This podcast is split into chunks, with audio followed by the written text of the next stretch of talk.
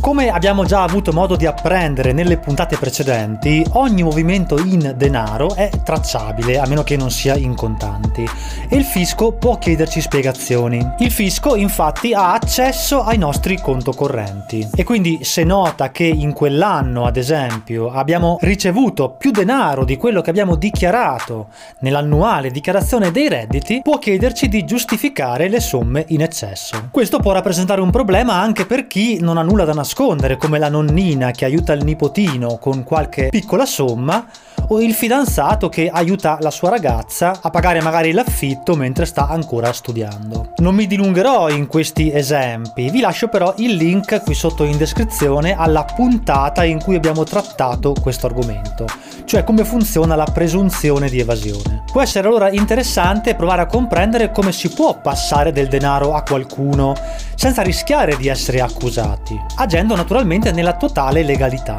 Ma qual è il reato che ci viene contestato quando il fisco si accorge di somme che non abbiamo dichiarato?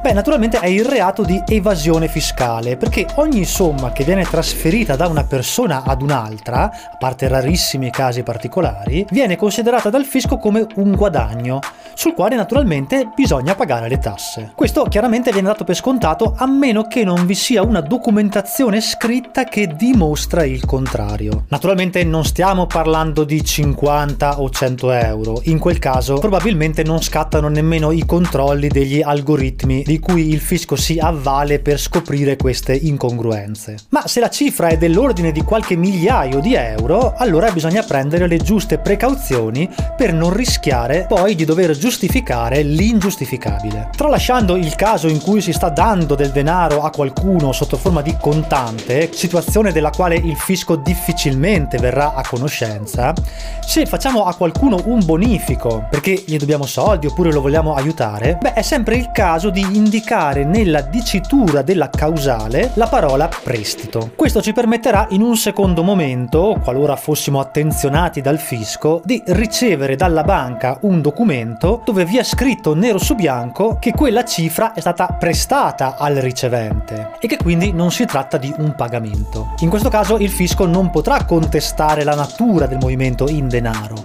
ma qui sorge un secondo problema. Ogni prestito per il fisco è da considerarsi fruttifero, cioè che genera interessi. Questo significa che il fisco dà per scontato, anche se non è vero, che chi riceve il denaro ne restituisca una parte sotto forma di interessi a chi glielo ha prestato. Questo permette al fisco un bel giorno di bussare alla porta del prestatore, passatemi il termine, chi ha prestato il denaro, e chiedere come mai non ha pagato le tasse su quegli interessi che ha maturato. Vai poi tu a spiegare loro che era un prestito così, senza interessi, per aiutare un amico. Loro vogliono la prova scritta di quanto diciamo, altrimenti, lo ripeto, è loro facoltà presumere che il prestito avesse degli interessi. Tutti questi ragionamenti naturalmente fanno parte della famosa presunzione di evasione, ovvero il fatto che molto spesso, quasi sempre in realtà, il fisco non ha bisogno di prove concrete per muovere accuse. Si basa su cose che ritiene ovvie, anche se non corrispondono alla realtà. E ancora una volta, ne abbiamo già parlato nell'altro video, il nostro amico a cui abbiamo prestato i soldi non possiamo chiamarlo in tribunale a testimoniare della nostra innocenza, cioè che ha ricevuto i soldi senza degli interessi, perché la prova testimoniale nel processo per evasione, processo tributario in questo caso, non è ammessa. Allora, come si genera questa prova scritta? Beh, dovete sapere che un documento valido per il fisco è anche una banale scrittura privata, cioè un foglio che firmano al momento del prestito chi dà i soldi e chi li riceve. Il fatto è che questo documento deve avere data certa. Dunque, ogni volta che prestiamo o regaliamo denaro, scriviamo quattro righe dove diciamo che il mutuario e il mutuante si scambiano questi soldi e che questo movimento consiste in un prestito infruttifero. Trovano su internet una marea di facsimili da utilizzare. Se poi non si tratta di un prestito ma di un regalo, aggiungiamo la dicitura che il mutuante, cioè chi regala i soldi, rimette ogni suo debito. E questo significa che chi presta i soldi non li rivuole indietro. Questo serve per fare in modo che domani, all'eventuale morte della persona che ha prestato il denaro, i parenti non possano venire a chiedere a chi ha ricevuto la somma di restituirla. Dicevamo però che questo documento deve avere data certa. E allora come si fa a dare data certa ad una scrittura privata? Beh, i metodi che funzionano sono due. Il primo è spedire a se stessi sotto forma di raccomandata con ricevuta di ritorno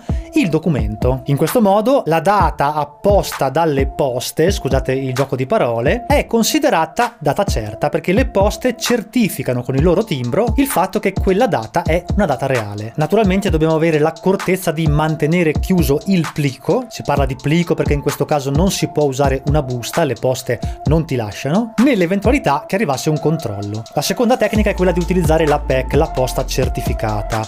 Attenzione perché in questo caso il documento non deve essere allegato, il contenuto, il testo deve essere copiato nel corpo dell'email. Esiste poi un terzo metodo che è quello di un PDF e poi firmarlo digitalmente ed è un po' troppo complicato spiegarvi come si fa. Dunque queste sono le accortezze che bisogna prendere quando si presta o si regala denaro. Dobbiamo ricordare che se per non avere tutti questi problemi scegliamo di prestare o regalare denaro sotto forma di contanti, vi è un limite preciso che attualmente è stabilito a 2000 euro e che si abbasserà ulteriormente a 1000 euro a partire da gennaio 2022. Bene, per questa puntata è tutto, nella prossima puntata ci prenderemo una piccola pausa dai tecnicismi, dalle leggi e compagnia bella e vi spiegherò quanto è limitata la nostra libertà, scoprendo scoprendo chi possiede i nostri dati e penso rimarrete stupiti dalla quantità di dati che oggi vengono registrati anche dallo Stato, dal governo e cosa possono farci per il semplice fatto che sanno tutto di noi. Come sempre penso avrete numerose domande, quindi ci vediamo domani sera, giovedì alle 21 su Twitch, twitch.tv slash smettere di lavorare, link in descrizione,